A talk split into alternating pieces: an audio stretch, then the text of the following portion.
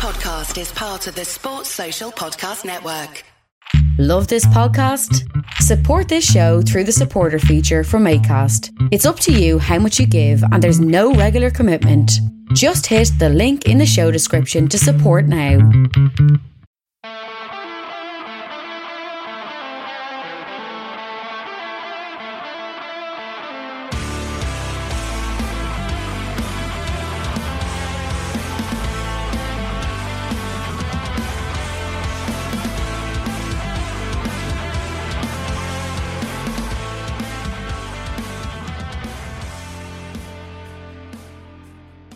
Good, boys and girls? Two Footed Podcast on Monday, the 9th of August, brought to you by EPLindex.com and our presenting sponsor, Liberty Shield.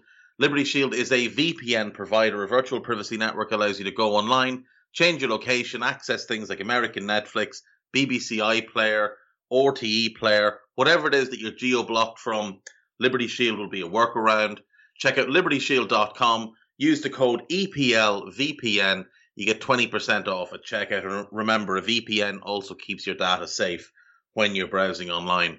We're also brought to you by Home of Hopcroft, a giftware and homeware company located in Scotland, but shipping worldwide. homeofhopcroft.co.uk.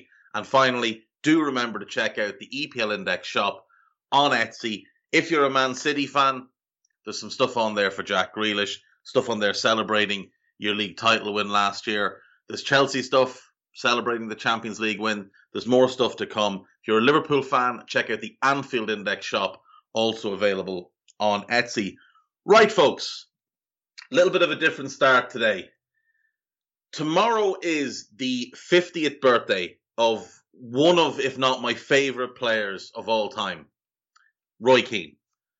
Roy Keane turns 50 tomorrow, and because I'll probably forget, I thought I'd do this today and just take a quick look back at the career as a player, a manager, and a pundit of someone I believe is one of the most important and influential figures in the history of English football. So obviously his first big break in England came with Nottingham Forest, signed in 1990 by Brian Clough. Clough was planning to retire at this time. And when Keane broke through into the first team, it gave Clough the want to carry on. Now, there's a way of looking at it that says maybe it tarnished some of Clough's legacy, but he, at the end of the day, to take what would be today a championship team, bring them into the Premier League, win the Premier League, and then win back to back European Cups, Champions Leagues now is one of, if not the greatest achievements any manager has ever accomplished in English football. And that's what Brian Clough did with Nottingham Forest. So he had plenty of credit in the bank. He could basically do what he wanted towards the end of his career. But for a manager like him who'd experienced the success he had, to want to stay on because of a player, an individual player, not a collective, not a group, because it wasn't a good Forest team that Keane came into says a lot about how good Roy Keane was, how great Clough believed he could be. He would move to Manchester United in 1993. At the time, was their English record transfer fee, uh, 3.6 million United paid to beat Blackburn to the signing. Blackburn, you'll remember at the time, backed by Jack Walker, managed by Kenny Dalglish, spending money left and right, snapping up the best players there is an alternate world where Blackburn sign Roy Keane and then a year later Zinedine Zidane. Now, the reason they didn't sign Zidane is because Jack Walker wouldn't finance the move because they already had Tim Sherwood. And while Tim Sherwood was a fine player, it just shows that at the time, perhaps the level of scouting wasn't quite what it is today that they couldn't show Mr. Walker why they needed to sign Zidane and they didn't go harder after Keane. Roy Keane would have, I think, transformed that Blackburn team into a dynasty, a team that would have won multiple Premier League titles, not just the one. He went to United and he joined, you know, a team that had already won a league title. He joined a team that was already stacked with great players. And he would go on to win seven Premier League titles 94, 96, 97, 99, 2000, 2001, and 2003. He's a four time FA Cup winner, part of a team that won the Champions League in 99, obviously as part of the treble, though he did miss the final having been suspended for a, a second yellow card in a semi final game against Juventus. And that game against Juventus is, for me, the best individual performance I've ever seen from a midfield player. United went there already the underdogs.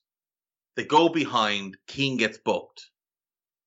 And from there, he knows he's out of the final. And he turns in a phenomenal performance and single handedly grabs that United team by the scruff of the neck and drags them across the finish line, gets them to that final, knowing full well he's not going to play. But that didn't matter to Roy Keane. What mattered to Roy Keane was winning the game and getting his team across the line. Obviously, the end of his Manchester United career wasn't very pretty. The falling out with Ferguson, the talk of some game review he'd done for MUTV and how he'd been overly harsh on certain players.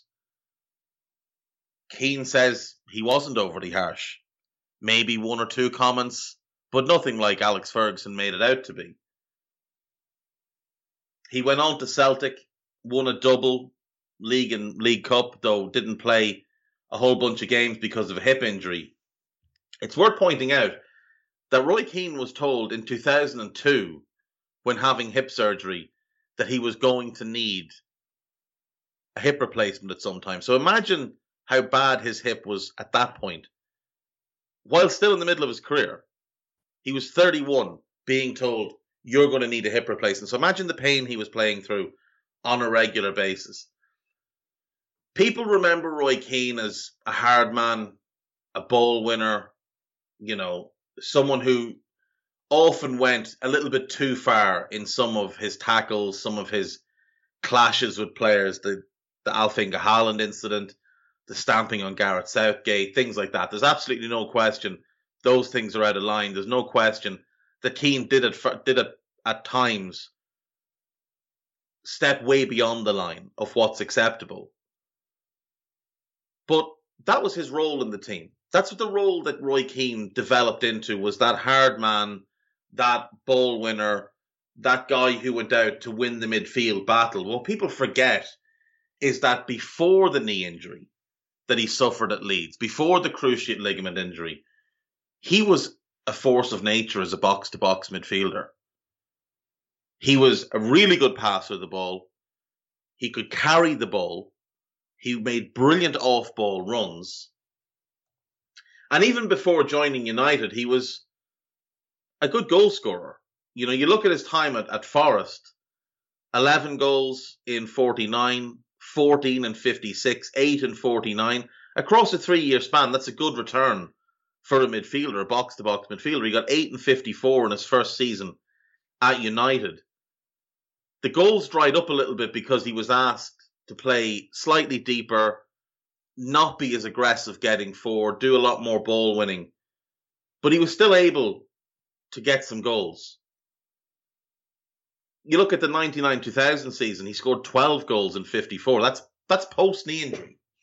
And he changed his game at that point drastically because he didn't have the same kind of mobility. He was also playing in midfield with Paul Scholes, for the majority of his career at United. And Scholes, I, I think Scholes is massively underrated by some and then overrated by others. I think United fans can tend to overrate him a bit, but I think fans of other clubs massively underrate Paul Scholes. He was an incredible player on the ball, but defensively, he wasn't very good. His positioning was fine, but he wasn't quick. And he couldn't tackle to save his life. So Keane had to do all of the dog work defensively or risk Paul Scholes flinging himself into a tackle, catching someone in the thigh, and getting red carded. So Keane was doing all the defensive work and still in that season scoring 12 goals. A season when he's only a year removed, a year and a, a year and a bit removed from uh, an ACL injury. As a midfield player, I think Roy Keane is the best the Premier League has seen. Now, that is debatable. You can argue for Patrick Vieira. Some might argue for Makelele, Essien, Lampard, Scholes. I don't think Gerrard goes into that conversation because Gerrard played further forward. He played either as a right side midfielder or a 10 for the best stretches of his career. When he moved into central midfield, it was later in his career. He was well past his best. And barring a run in the 13 14 season, Gerrard was never brilliant as a central midfield player. Attacking midfield, incredible. Right side midfield, world class. Immense in both those positions. An absolute force of nature. But as a central midfielder, I, I wouldn't put him in this conversation. I think again you're looking more along the lines of Vieira, the holding midfielders like Gilberto Silva or Makelele, your dynamic box to box players like Essien. Even Lampard played more of an attacking midfield role for most of his career. Ballack is another great Premier League midfield player. But I think I would take Roy Keane over all of them. Ball winning, dynamism, good pass with the ball, very underrated pass with the ball, super intelligent player, rarely made a mistake on the pitch unless it was a disciplinary mistake.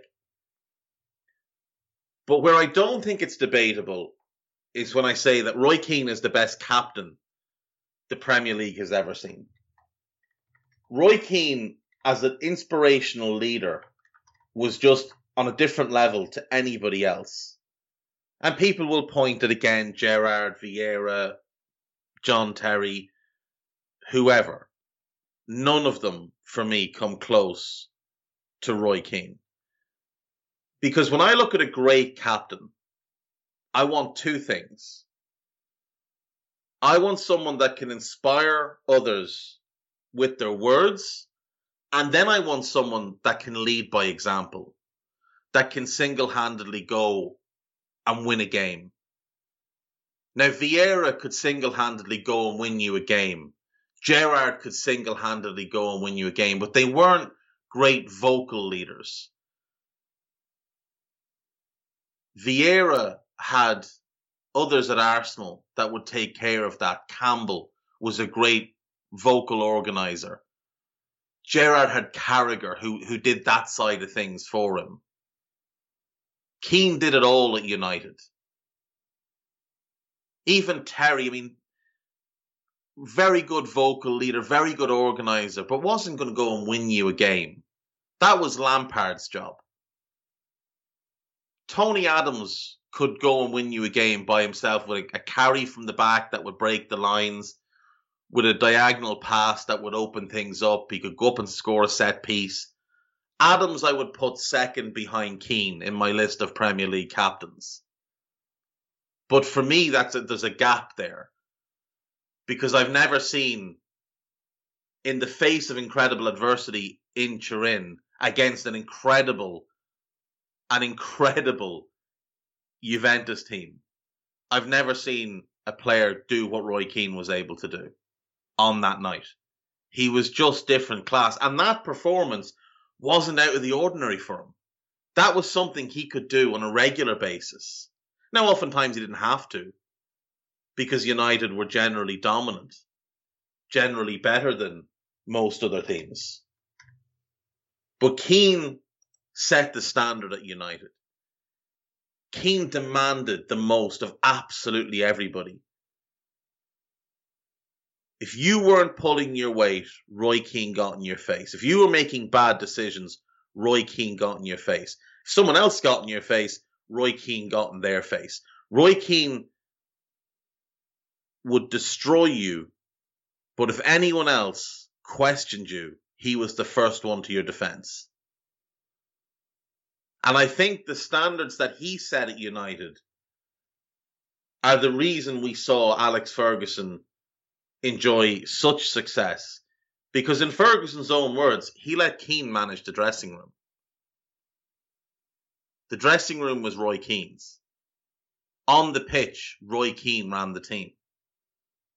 Ferguson ran the training ground. Ferguson picked the team. Ferguson set out the game plans, etc., etc., etc. Ferguson's man management was brilliant. If Keane would destroy them, Ferguson would take them in, put the arm around the shoulder.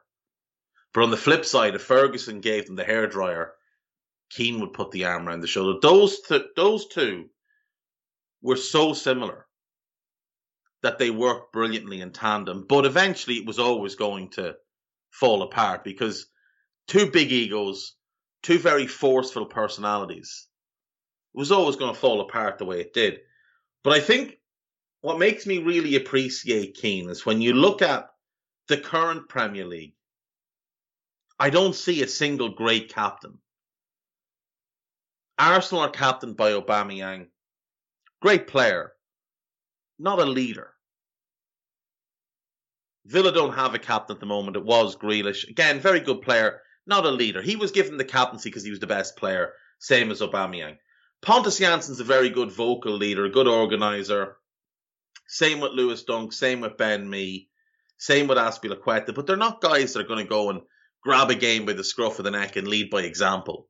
They're not going to drag you across the finish line. Milivojevic, I mean, he's a good player. I don't, when you watch him play, he does bark a lot, but I don't know what effect it has. His team hasn't been very good. Seamus Coleman is pretty softly spoken. And though he does talk, he's not someone that's organizing everybody in every position.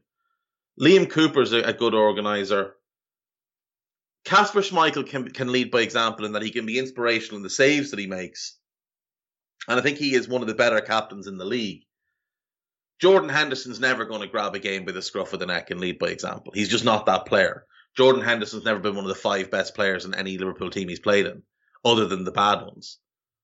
So he he might do his passionate vocal shouts as Liverpool like to promote them as, but what effect do they have? We've seen players like Thiago last season look at him and think, "What are you shouting at me for? You go and do your job." Because he's telling them how to do their job more than anything else. And when you're not doing your own job, it's a little bit hollow. Fernandinho, I mean, I think he's the captain because he's been there the longest. I think that's kind of how City approach things. Maguire's a very good vocal leader, but he's not the type that's going to go and win you a game. He can score some goals from set pieces, sure, but Harry Maguire is not the type of player that's going to grab his team when they're behind and single handedly drag them across the finish line. Lascelles, again, good vocal leader. So's Grant Hanley. I think Ward Prowse, he's not a great player, but he is the type that can can galvanize a team. I don't think he's the most vocal, but he is the type of player that can provide inspirational moments from set pieces and things like that. Lloris is a talker he's a good talker and he's obviously won the World Cup as captain of France. I would say he's probably the best captain in the league right now. Um, Deeney, he's he's. I don't like strikers as captain almost as a rule, but Deeney is the type that in the lower leagues can inspire. Not anymore. He's he's past his best. He's probably not going to be in the team this season all that much. But Deeney is the type that in the lower league could inspire his team. Doesn't have the quality at the Premier League level to do it. Mark Noble's just a chatterbox, but again, he's not one that's really going to put an imprint on a game. He'll put in all the effort and he'll work really hard and he'll win you back the ball, but you're not asking for a whole lot other than maybe penalties. And Conor Coady, I mean, he can ping a pass, there's no question. He's a good talker, but he's not an elite level player. And that's the other thing. These these Premier League captains, they're not elite level players. Lloris was probably borderline world class at his very best. I mean, Aubameyang, borderline world class. Maybe you could argue he was elite for a few years. To be fair, his goal record was sensational. But Jansson, Dunk, Mee, Azpilicueta at one point was an elite defender. He's not anymore. Uh, Coleman was was an excellent right back. He's not anymore. Injuries and age have taken the toll. Cooper, Kasper. I mean, Kasper's good. He's never been great. Henderson's not a great player. He's he's a good player at his best. Fernandinho was great, but he's not anymore. He's past his best. Maguire's good, but he's never been great. He's one of the more overrated players in the league. Um, I mean, he's a top 10 centre back, probably top 7 centre back in the league, but he's not elite. There's not seven elite centre backs in the league. Lascelles is good, not great. Hanley's decent. Ward Prowse, good, not great. Deeney was was decent at his best. Noble was decent at his best. Coady's okay. Lloris is the only one I would say, and, and Lloris and Aubameyang, the only two, along with Fernandinho, who were world class at their best, or sorry, close to world class at their best. But none of them, I think, ever really broke into that sphere. Keane was world class. There's absolutely no question. You look at what he did for United. You look at what he did for, for Ireland. He was incredible for Ireland. And yeah, his international career will always come with the taint of the 2002 World Cup, but what, whatever. Who cares? It's over. It's done. What is 20 years ago. He got us there. Like Jason McAteer got all the credit for a goal against the Netherlands, but Roy Keane won us that game. So, as a player, Keane was incredible. As a captain, I think he's the best the Premier League era has ever seen. And I don't think it's all that close. As a winner, I mean, like I say, seven Premier League titles, and there are there are some with, with more and all United players, the likes of Giggs, Scholes, they've got more. Neville, I think, has eight. Um, but they weren't as good as Roy Keane. He's often criticised for his managerial track record, and I think that's that's wrong. He took over a Sunderland team that had lost their first four games of the season, and he got them promoted. Then he kept them up the next season. Now, the following season, he left in early December, and at the time they were 18th they dropped into 18th after a defeat at the weekend. But they weren't dead and buried. They weren't doomed. He didn't leave a team that were certain to get relegated. I mean, a, a few weeks later, they were 11th in the league. They got as high as 10th. They eventually finished 16th. And they finished 16th despite losing nine of their last 12 games. They lost nine of their last 12 games and still finished 16th. So that number one tells you how bad the Premier League was that season. Uh, they had 36 points and ended up in 16th position. But it also tells you, like, Keane didn't leave a mess behind. He would go on to Ipswich. And sure, you can say he failed at Ipswich, and that's fine. He finished mid table both seasons. But who has succeeded at Ipswich since George Burley? Like, 20 years ago, they were in the Premier League and they got relegated and they've never sniffed it since. They finished third in the championship once, lost in the playoffs. Um, I think they got to the playoffs two other times, but under Joe Royle and I think Mick McCarthy. But they've never gotten out of the division. In fact, they've been relegated since. They're now in League One. You look at the Ipswich managers since Keane. Paul Jewell did worse than Keane. Mick McCarthy was there six years, never got them out of the division. Paul Lambert was a disaster. Paul Cook is there now. He's not doing particularly well. McCarthy did slightly better than Keane in terms of win percentage. Keane was 34.6. McCarthy was 36 uh, 37.6. But Jewell did worse. Lambert did worse. And Cook has done worse even before him, Jim Magilton didn't do particularly well. Joe Royle did okay that you know those seasons he got to the playoffs, but it's not like we're looking at a club in Ipswich who've had great success in the last twenty years. Keane did about as well as anybody else that's been there, and like Paul Jewell's done well other places. McCarthy's done well other places. Lambert's done well other places. It's not like it's bad managers. It's the club. The issue with Ipswich is the club. So Roy Keane is a better manager than people give him credit for. He's an incredible, he was an incredible player, an incredible captain, and as a pundit, I think him and Souness are the two best. Now, people might not like them because maybe they pick on your favorite player. Maybe they don't cuddle your favorite player, but they're honest. They hold players to a very high standard because they played at a very high level.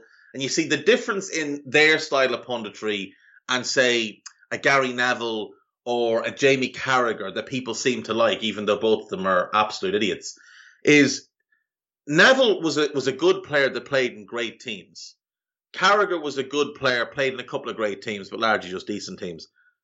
They were never great players. Never at any point did Jamie Carragher or, or Gary Neville sniff being world class. Not even, they couldn't even see it. They were that far away. But Keane and Souness know exactly what it is to be a world class player, to be best in class, to be the best player in your position in the league for years. Because Souness is probably the only midfielder better than Keane to ever play in English football. Souness is the greatest, maybe the greatest footballer to ever come off the British Isles. That's how good Souness was. Souness was the best midfielder in the world for a whole bunch of years. Keane was the best in the league, one of the best in the world. Keane played in probably a more competitive era. But those two know. So when they criticize Paul Pogba, they have the right to criticize Paul Pogba. And thinking about Roy Keane, it makes me mourn the loss of great captains in world football. You know, I'm not a fan of Ramos, but I do think Ramos is a great captain. He's a great organizer. He's not a very good defender, but he is the type of guy that will drag his team across the finish line. He'll carry the ball into midfield. He'll make that extra pass. He'll get forward and get your goal, not just from a set piece, but in open play. Now, sometimes he gets forward to get that goal, leaves a big gap behind him and costs you. But Ramos is an inspirational player. And I would argue that Ramos is probably the best captain in world football right now. I don't know if he'll be captain of PSG. Maybe he won't be. But at Real Madrid, he was, and that was his strength. Never a great defender, but a great captain. A great player in terms of on the ball, getting forward, your big moments, big goals. Defensively, never elite. Ramos is probably the best captain in the game right now he's he's out on his own. You look around, who you seeing? I mean, Messi's not a vocal leader. Messi is an incredible player, but not a vocal leader. You know, you look through Chiellini, incredible leader, great defender. Can he win you a game by himself? I, I don't think he can. But he can do things that will enable you to win games for sure. He certainly won't lose you games. Chiellini's in that mix. But, you, you know, you look back at some of the great captains we've seen over the years, and, and I just don't think there's anyone of the nature of Roy Keane in the game today. I think as a player, he's one of the best I've seen. Certainly, the, one of the best the Premier League has seen. As a captain, he's the best the Premier League has seen. As a manager, he's better than people make him out to be, and he did very well at Sunderland. And it shouldn't be forgotten that he got them promoted, having taken over without a preseason when they'd lost four games in a row. And as a pundit, I think him and Souness are the two best because they're honest and because they're not afraid. One of the problems with pundits these days is they're they're too scared, so they won't say a bad word about anybody. Keane doesn't care.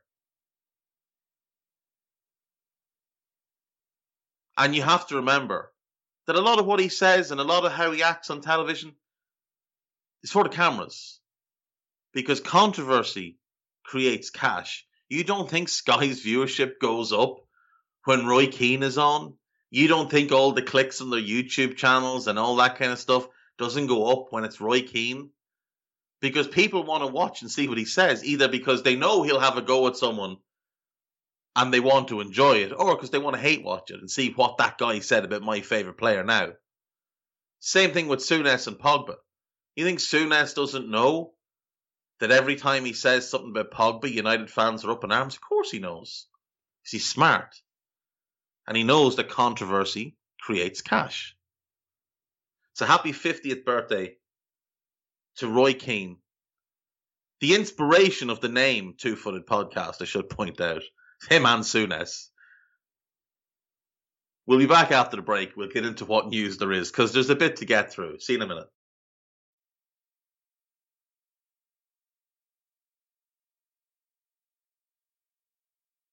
Right, folks, welcome back. We have quite a bit of news to catch up on from the weekend. First things first, Lionel Messi obviously gave his press conference announcing his departure from Barcelona. It does look like Paris Saint Germain will be his destination. It appears that when Messi's people made contact with them on Thursday evening after the announcement that he would have to leave Barcelona because they couldn't afford to fit him in under their salary cap, that PSG were welcoming with open arms. An offer was put forward. Messi has spent the weekend thinking about it. And it looks like he is going to join Paris Saint Germain on a two year deal with an option for a third year. Eh, it's hard. Messi's the best player of the era, there's no question. There's been, whenever it came down to watching Barcelona, you would watch them for Messi, regardless of how good the team around him was you would root for Messi because of how great he was, unless you're a Cristiano fanboy. It's going to be hard to root from a Paris Saint Germain. It really is going to be hard to root from a PSG. It's hard to root for Neymar for many reasons. It's hard to root for Mbappe because of PSG, Verratti because of PSG, Marquinhos because of PSG. I love Mbappe, Verratti, and Marquinhos. Never been a big fan of Neymar. I appreciate the talent. There's no question he's a phenomenal footballer. Just don't like the histrionics, don't like how he goes about his business. Don't like that he just gave up the prime of his career to go and live the easy life in Paris. Messi's earned the right to go and do it. Um, it loads them up for the Champions League. You know, you look at the signings made during the summer: Donnarumma, Gini Wijnaldum, Hakimi, Ramos. I wouldn't be keen on that one, but the, you know the other three are really great signings. And you add Messi, all of a sudden you've created the favourites for next season's Champions League. Um, strange to see him leaving Barcelona. Obviously, not necessarily the worst thing for Barca in the long term, but certainly in the short term, it will have a, a catastrophic impact on their ability to challenge for major honours. If you're Atletico Madrid right now, you have to be rubbing your hands together because Real haven't added anybody this summer, but they did lose their two centre backs and now Barca have lost Messi, and you just won a league title. You added Rodrigo de Paul. Now you're probably going to lose Saul Niguez, but you added Rodrigo de Paul, who's a good player, not a great player, but he will add more attacking threat to that team. If you're Atletico Madrid, this is your opportunity to go and win a second La Liga title in a row. Your third under Simeone. There's no excuse for Atletico Madrid this season. This is the biggest break they could have gotten. It's a big break, obviously, for Real Madrid as well. They're, the scourge of Madrid is gone. It's tough for Barca fans, of course. There's no doubt. Messi's been part of the fabric of the club for years and years. 20 years, I think he's been there. 17 in the first team. But all good things come to an end. And it is time for Messi to move on. Um, Barca are the masters of their own demise they were spending 110% of their income on wages. To get to the threshold set by La Liga, even after Messi. So people were saying, oh, Messi could have played for free. If Messi played for free, their wage bill would still have been 93% or 94% of their income. So even if Messi played for free, they couldn't register him. That's why they can't register Aguero, can't register Depay, can't register Eric Garcia, can't register Emerson. Now Aguero's been ruled out for ten weeks, which will rule him out most of the first part of the season. So maybe we don't see Aguero play until January. But Aguero is because he can be registered then if they get the wage bill fixed a little bit. But Aguero's asking to leave because he's not happy because he signed there for less money than he was offered funnily enough, by PSG to play with Messi because Messi said he was going to stay. Messi was going to stay until Barca's problems came to light. Um, there'll be more on this obviously tomorrow and moving forward as Messi makes a final decision and signs wherever it is he's going to sign. But just to look quickly at the numbers, 672 goals in 778 senior games for Barcelona. Just take a moment and think about how ridiculous that is. This is a man who, for the last 12 seasons, has just been incredible.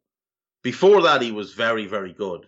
But since 08 09, 38 and 51, 47 and 53, 53 and 55, 73 in 60. 73 goals in 60 games.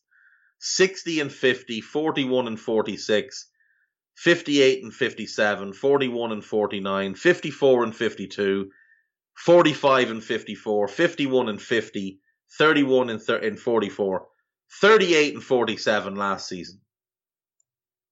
38 and 47. Man was 33 years of age, just wrecking teams by himself with a mediocre manager and an incompetent team around him. Ridiculous. Absolutely ridiculous.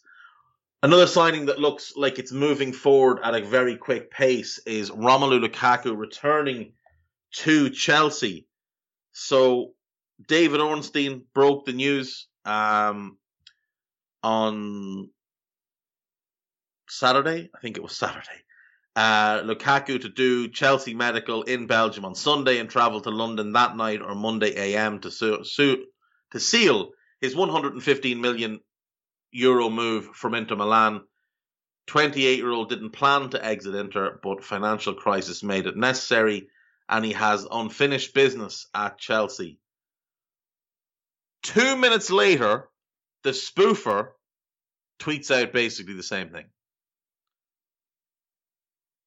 The absolute fraud just ripped off Ornstein's report as his own. What a spoofer. Anyone that follows, that man has 4 million followers on Twitter now. If you follow him for any reason other than to laugh at him or call him a tap in merchant or a spoofer, shame on you. If you subscribe to his nonsensical podcast where he never says anything of note and his Twitch, shame on you. Stop giving that man money. He's ripping off YouTubers and podcasters left, right, and center. He's ripping off other journalists whose news he steals as his own. His Twitter account apparently came without a retweet button because he can't just retweet someone else's news. He has to steal it on them. And then sometimes he'll credit them.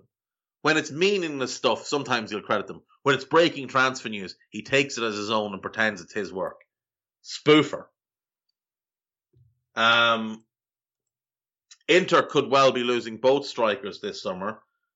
Gary Jacob in the Times, uh, followed up by Alasdair Gold, who's probably the best on Spurs, have reported that Spurs have agreed a fee for Lautaro Martinez. 60 million pounds in and around. It's now down to Martinez whether he wants to make the move or not. Now, the early noise coming out of Italy is that he doesn't want to go, that he wants to stay at Inter. Now, whether that's that he wants to stay at Inter or he doesn't want to join Spurs, I don't know.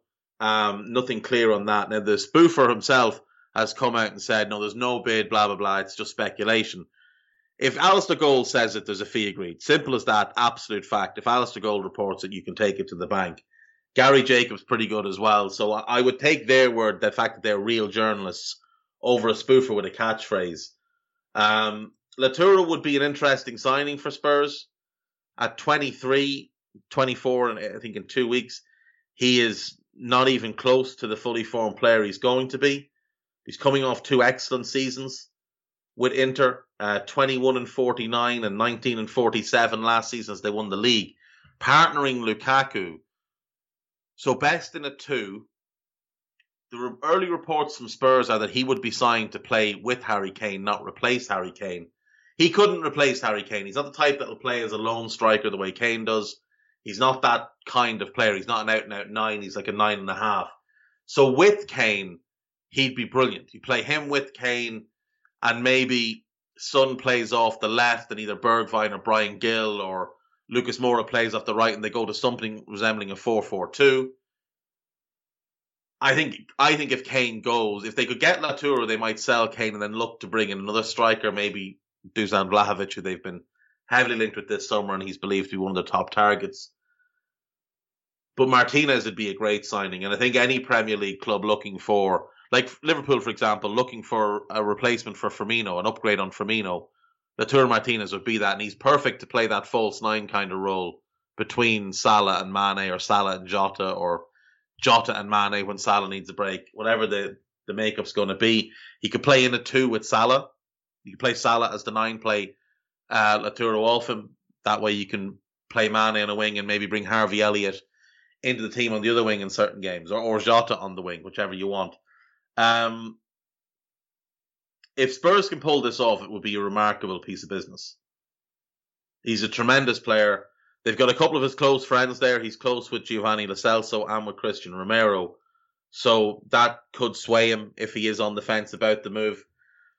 But Spurs have been very aggressive and very ambitious. We know that they tried for Jules Koundé. There's some talk they might try again for Koundé um, and try and pair him with Romero. Now, I think if they if they sold Kane and say they get that 160 million, could they then go and get Martinez and Koundé and Vlahovic. It could be a stretch, but you could probably get away with Son as your number nine for a period of time. Son and Martinez up front could be an interesting mix.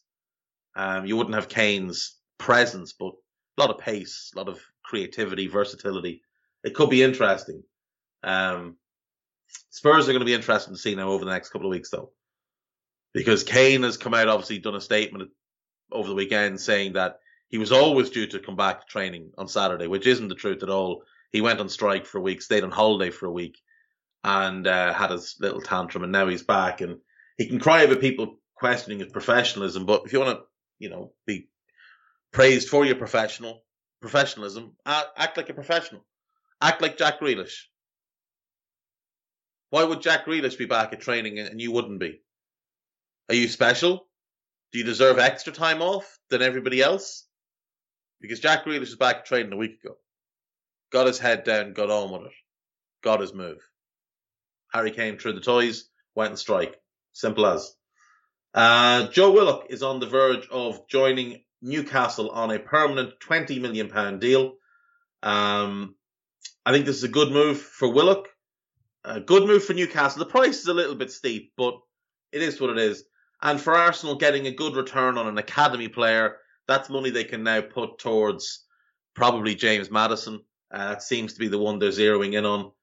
But eight goals in 14 games for Newcastle last year. He had a tremendous half of the season when he went to St James's.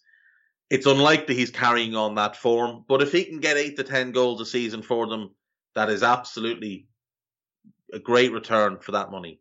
And he's only 21. He's going to get better. He'll be 22 by the, by the time the season really kicks off in anger, but he um, he's only going to get better over the next few years. So hopefully Newcastle will do a good job developing him. Bruce isn't really a player you tag or manager you tag as a development specialist, but you know he won't be there forever. So hopefully whoever comes in after him can do a good job. Uh, Axel Tuanzebe has joined Aston Villa on loan. This is his third loan spell at Villa now. He's actually played more league games for Villa, 30, than for United, 19.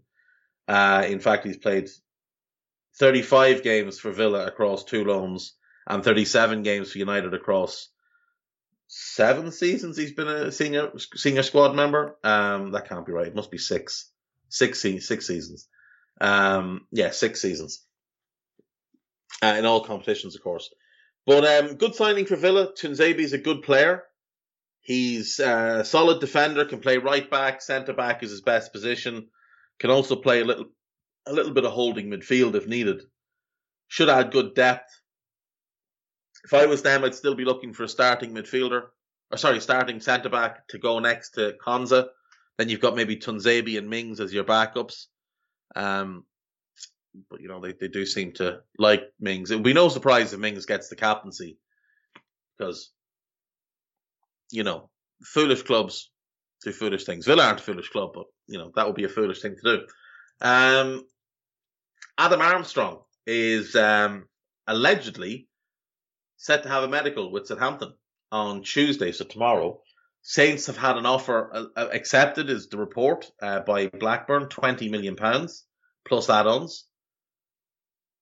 Norwich, Crystal Palace, and a couple of other clubs had been in for him, and it looked like Palace had stolen the march. Norwich were the initial favourites to get him. It looked like Palace had stolen the march. Norwich have now moved on. It looks like Josh Sargent might go there, but uh, Palace seem to have have the, the, the straight line for him. Um, but now with the Danny Ings money in their pocket, it seems like Southampton have jumped to the head of the queue. Um, he's had a couple of very good seasons. Last season, got 28 goals in 40 championship games, second only to Ivan Ivan Toney in the division. Uh, two former Newcastle strikers, by the way. Well done, Newcastle. Missing goals these days, yeah. Um, I think Armstrong will do quite well in the Premier League. He's a bustly type of player. He's quick, good movement. Be, he'll be a step down from Ings, I think, in the immediate short term. But you know, at his age, 24, he's got years ahead of him to develop. Um, if Saints get him, it'll be interesting to see then what what Palace pivot to. Like I said, Norwich have gone for Sargent. Um, I don't think Sargent is the same profile of player. He's Sargent's not a big time goal scorer. He's more a secondary striker who'll do a lot of the hard work for you. So maybe Norwich will still have an interest in bringing in someone else, but eh, budget's always an issue with Delia Smith. But I'll be interested to see what Palace will do now if it uh, is that if it is the case that Southampton get him locked up. Bit of Premier League news. The Premier League handbook for the new season states that nine substitutes will be allowed in matchday squads. So an increase from seven to nine. That's going to be made permanent. Um, curious to see how certain clubs handle this. I I am in favour of this. However, I do think it should be mandated that at least three of those spots should be academy grown players, players that spend at least two years in your academy. I always thought it should be one or maybe two. Now I think it should at least be three, maybe even four, so that you have to promote young players. And that would be a problem for a club like Brentford, who don't have an academy. But you know, that's on them to figure that out. Maybe they can get in by using their B team or whatever. Um, but I, I do think, or even if it's just players under the age of 21, even if they're not academy homegrown, players under the age of 21, let's promote getting more young players experience, getting more young players into matchday squads and getting them on the pitch and developing them. Um, clubs have gotten a little bit lazy when it comes to development. Um, and once again, just to give it a quick plug, Ryan Baldi's book, uh, Dream Factory, is out soon. So do check out Amazon. Just search Ryan Baldi on Amazon and it will come up. Also check out his first book, Football's Next Big Thing, which is about a group of players that were, you know, at, at times individually tagged to be the next big thing, whose careers didn't pan out. And, you know, Ryan investigates what happened, what went wrong, and what they're doing now. Uh, very, very good read. I'm expecting the next book to be just as good. Uh, we'll finish up then with the gossip. We've got a couple of days work to catch up on. So, um, Chelsea owner Roman Abramovich has requested an urgent meeting with Lionel Messi's representatives after it was announced he would not be staying at Barcelona. Uh, don't think that was ever true. Paris Saint-Germain boss Richard Pochettino confirmed contact has been made with a potential move over Messi. We know this. This is fine. Um, PSG reports from PSG are that you know signing Messi could convince Mbappe to stay. Um, maybe I I don't know. He seems pretty set on wanting to leave. Messi is said to see himself at Manchester City and having a reunion with Pep Guardiola. That's from the Daily Mail, so you know we'll put that where it belongs. Neymar has offered Messi his number 10 shirt at PSG. The first selfless act of Neymar's career, perhaps. Um, Barcelona have agreed terms with Portuguese midfielder Renato Sanches, but have yet to agree a fee this is trash. They can't sign anybody, so just ignore it. West Ham United remain in talks with Fiorentina over a 14 million pound deal for Nikola Milenkovic, but could face competition from Juventus. So Juventus, obviously, very stupid club over the last few years, have done very stupid things, and have done another stupid thing this year in allowing Merih Demiral to go to Atalanta on loan with an option to buy. Same deal they did with uh, Cristian Romero. And worth pointing out that Atalanta bought Romero from Juventus for 18 million after Juventus had paid 23 million for him and never played him. They bought him, let him stay at Genoa on loan for a year, brought him in, loaned him straight to Atalanta on a loan with an option to buy for 5 million less than they'd paid. This was all done by the mastermind, Fabio Paratici, now running Spurs. Um, Atalanta took up that option this summer. It was a two year loan. They could buy him either summer. They took up the option this summer for 18 million and then sold him to Spurs for 46 million. And the man paying that 46 million, Fabio Paratici. So well done to him. But Juve haven't learned from that. They've sent Demiral there. Now it's a higher loan fee. I think, or the higher buy fee. I think it's 26 million. But if he has a good season there, Atalanta will buy him and sell him on at a big profit because Juventus are just digging holes that they won't be able to climb out of. Um, but they do need a centre back, and Milenkovic would fit fit the bill there. West Ham also trying to sign Duje Caleta-Car. Now I don't know if they're trying to sign both of them. It would make sense to sign both because they play Milenkovic right side and Caleta-Car left side, and stylistically they would fit well together. So it would make sense to try and grab both if they can. If West Ham can get both of them, that's going to be really good. Um, they've already upgraded the goalkeeper with Areola. We know they've got the really good centre midfield pairing of uh, Soucek and Rice. I still think they need a left back and they need some cover up front. They've obviously lost Lingard, but I think they'll be fine. They've got good attacking midfield options. I, I think we see more of Benrahma this year. They'll obviously still have Bowen, they'll have Fornals. I think that three behind Antonio is good, but they need to find a backup for Michail Antonio. Um, Real Madrid have blocked 22 year old Norway midfielder Martin Odegaard's potential move to Arsenal after Toni Kroos went down injured. There is no potential move at the moment. Southampton have rejected a £25 million bid from Aston Villa for James Ward Prowse. This happened weeks ago, and we don't actually know if it was for Ward Prowse, so that was an early offer for uh, Danny Ings.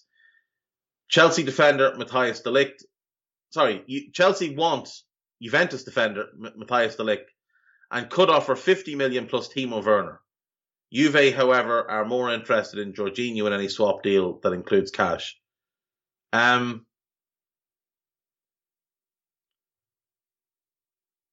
I mean, if you're Juve, I don't see that you'd want Timo Werner. He doesn't really fit into how you play. He plays predominantly, you know, from that left side of a front three or you know in, in a front two he wants to occupy the left hand side. They've already got Cristiano, they've got Chiesa. Don't really see them wanting uh, Timo Werner. Jorginho would make sense for them, but again, don't really see that happening. Don't think there's any truth in that one, to be fair. Um, Everton boss Rafa Benitez is monitoring Solomon Rondon's situation with Dalian Pro, with a 31 year old Venezuelan striker set to be uh, potentially released from his contract. So, uh, are Everton just not going to give Rafa any money to spend? They let all the other managers they've had in the last couple of years spend all the money, and now there's none for Rafa. Is that the situation here? Um, West Ham have made a 15 million pound bid for Rennes' 25 year old Morocco defender Nayef Aguerd, which the French club are expected to reject. Interesting. I'm going to say that's not true. It's from Football Insider, who, as we know, is a spoofer.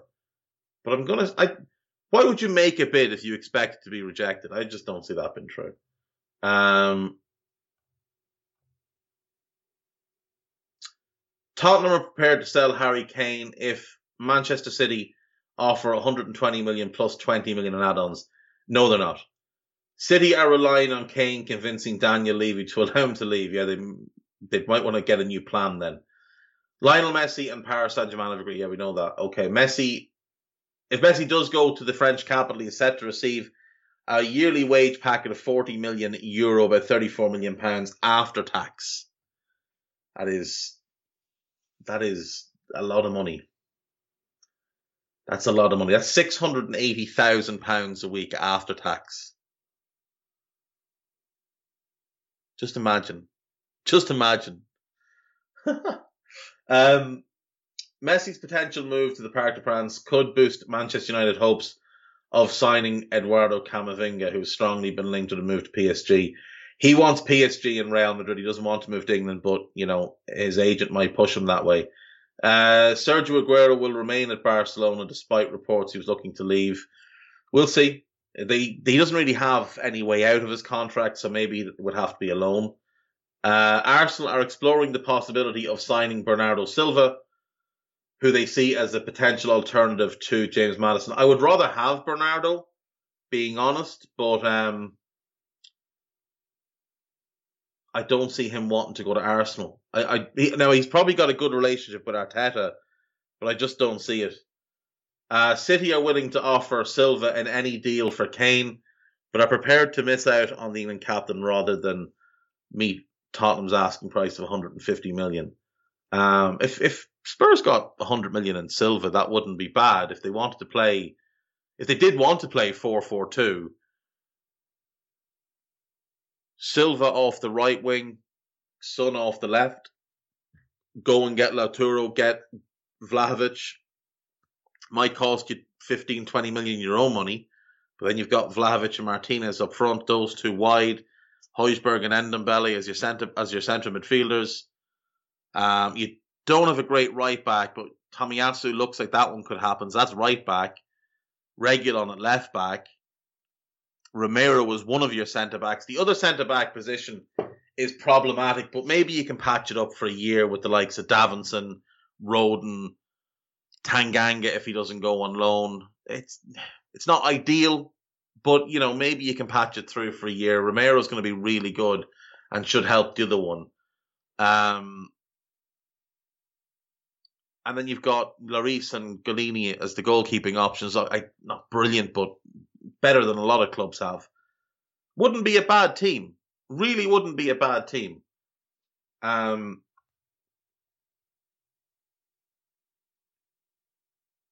Inter Milan are planning for the departure of Romelu Lukaku and want two additions up front with Tammy Abraham, Duvan Zapata, and Edin Dzeko all targets. It does look like they'll go for Zapata and Dzeko, and Abraham could go to Atalanta. Now, for me, looking at that from a, an outside point of view, Zapata's 30, Dzeko is 35. I'd imagine both would want big money. I kind of feel like Inter are really, really setting themselves up for some pain there. Like, what kind of contract are you going to give Dzeko? Two years? Three years? Be 37, 38, you'd be paying him big money? That's ugly. Wouldn't be doing that now, personally. Um, Arsenal and West Ham are also interested in Abraham. Yeah, who cares? Um, this is from the spoofer, so we won't we won't read it much more. Inter Milan have targeted Anthony Martial to replace Lukaku. Um, they want to take him on loan with an option to buy, and Everton have also been linked with a loan move. I can't see United loaning him out. Aston Villa are Aston Villa explored the possibility of selling Jack Grealish to Real Madrid or Manchester United before a 100 million pound deal was reached at Man City. I can't imagine either of them were willing to even consider the the idea of paying 100 million for him. Tottenham have been linked with Phil Coutinho, but a move for the 29 year old would hinge on selling Kane. I don't think it would, because I think Barca would give Coutinho away. It's just that you'd have to take on his wages. Barca have offered Coutinho to Everton, but the Merseyside club have, are likely to turn down the chance to sign him. Um, I don't think they'd have a choice. He would turn them down. Atletico Madrid are close to signing Rafa Mir from Wolves on a four-year contract. Brighton hope to sign Eddie and Nketiah for about 20 million. They're also in for Odsonne Edouard, who's a better player and would be cheaper. Um, Newcastle have inquired about the availability of Nathaniel Phillips Make an offer, son. Make an offer. Take him away. You're fine. Leeds United are tabling an improved move, uh, an improved offer for Huddersfield midfielder Lewis O'Brien after their initial approach was rebuffed. Paris Saint Germain are set to offer Kylian Mbappe a pay rise to convince him to stay. I don't think money's the issue. I think he knows he'll get all the money if you know if he stays there, but I think he wants other things. Spanish club Granada are close to signing Sergio Romero, who's a free agent after leaving Manchester United. He'll be a good signing for somebody. He's still a good goalkeeper. Um, he's unfortunately wasted the prime of his career sitting on the bench at United, but um, yeah, he probably made plenty of money doing it. Liverpool have agreed to sign 16-year-old Bobby Clark from Newcastle after Tottenham turned down the chance to sign him this year. Uh, not not true at all. Tottenham didn't turn down the chance to sign him. He turned down the move to Tottenham. I have that as first hand information. He turned down Tottenham in favour of moving to Liverpool because he wanted to stay in the north of the country, didn't want to go to London. Uh, Everton are expected to send Portuguese keeper João Virginia out on loan after he was left out of the squad for Saturday's pre-season friendly against Manchester United. There is interest in him from unnamed clubs in the Championship and abroad. He's a, he's a solid keeper. If you're looking for a good young keeper, he'd be one to take on. Swansea might need a new keeper after losing Freddie Woodman. Um, if you haven't seen it, go and look at Jordan Pickford's gaffe from that game. Absolutely sensational stuff. Makes an absolute hames of things. Um,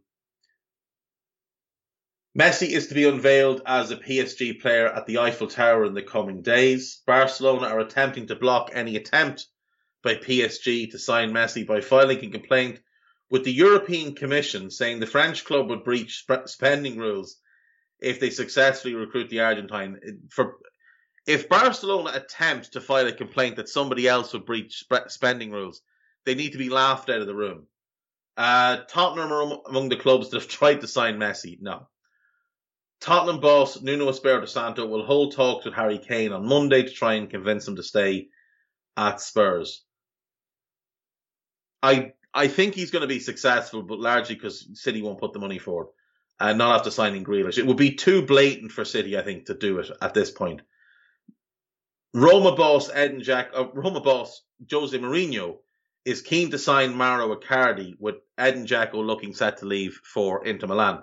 Now, Icardi is an interesting victim of the Messi signing because him and Messi don't get on because Messi is friends with Maxi Lopez and Maxi Lopez is the sworn mortal enemy of Mauro Icardi. And if you don't know why, just please take a moment and Google Mauro Icardi, Maxi Lopez, and feel, get prepared to have your mind blown by what happened between these two people. Um, trying to avoid reading stuff that's from the Sun. So moving on, Arsenal are in competition for, with Tottenham for Dusan Vlahovic. I, I, I really doubt it. I really doubt, doubt that they are. Um, Hassan Salihamidzic has confirmed that Bayern Munich are interested in signing Erling Haaland next year. Way to unstabilize your greatest rival for the title this season. Um, clever move.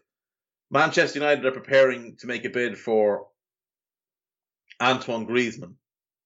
I'm just going to go ahead and say no, they're not. Uh, Porto, West Ham, Leeds, and Norwich have been linked with Fabio Carvalho, who has turned down an initial offer of a contract extension at Fulham. Now, he's very, very gifted. Very, very talented. Made some appearances last season in the Premier League. Looked very, very comfortable. If Fulham lose him, that's going to be a hammer blow because they were pinning their hopes for a while on Harvey Elliott and Fabio Carvalho. They already lost Elliott to Liverpool. If they lose Carvalho as well, that would just be massive. What is it with Fulham and not being able to keep hold of these great young players that they develop? Ryan Sessegnon, uh, Patrick Roberts. I know his career hasn't panned out, but he was so talented. Been a few others over the last few years as well. Um, I think someone's going to grab Carvalho and get themselves a bargain. He's he's really really good. Uh, Leicester City could recommence the pursuit of Yannick Vestergaard uh, as cover for Wes Fofana. I don't imagine they will. I don't think they'll sign a 29 year old to be short term cover, especially given Vestergaard will probably cost quite a bit. But um, I do think they might sign a centre back, but I don't think it'll be Vestergaard. Wouldn't be surprised if Vestergaard did leave Saints though.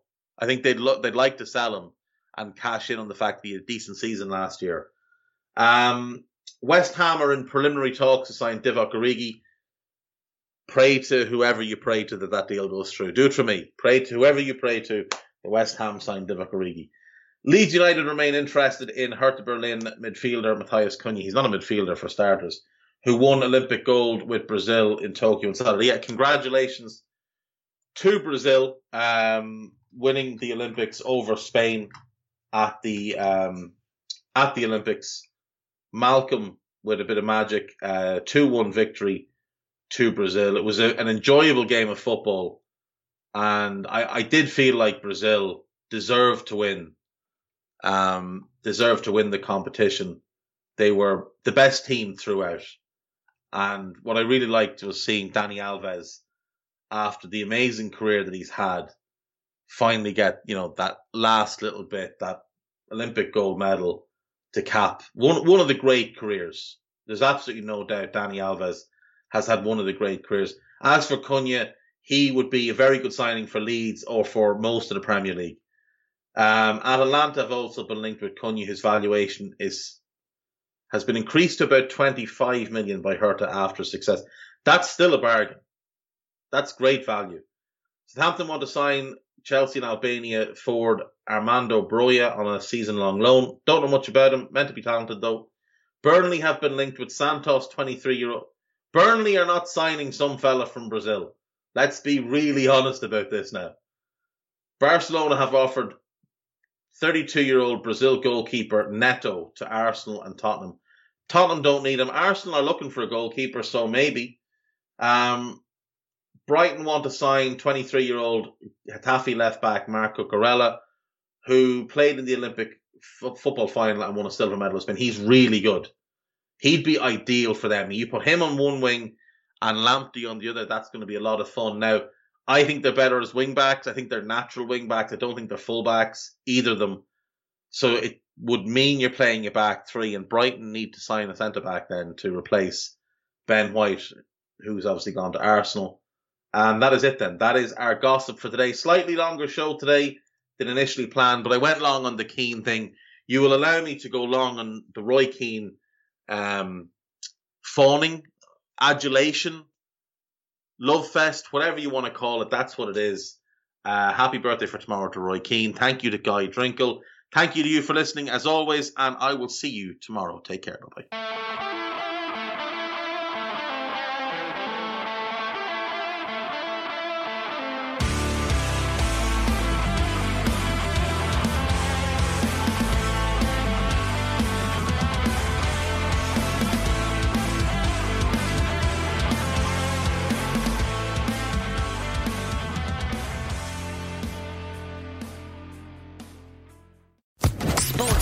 Podcast Network.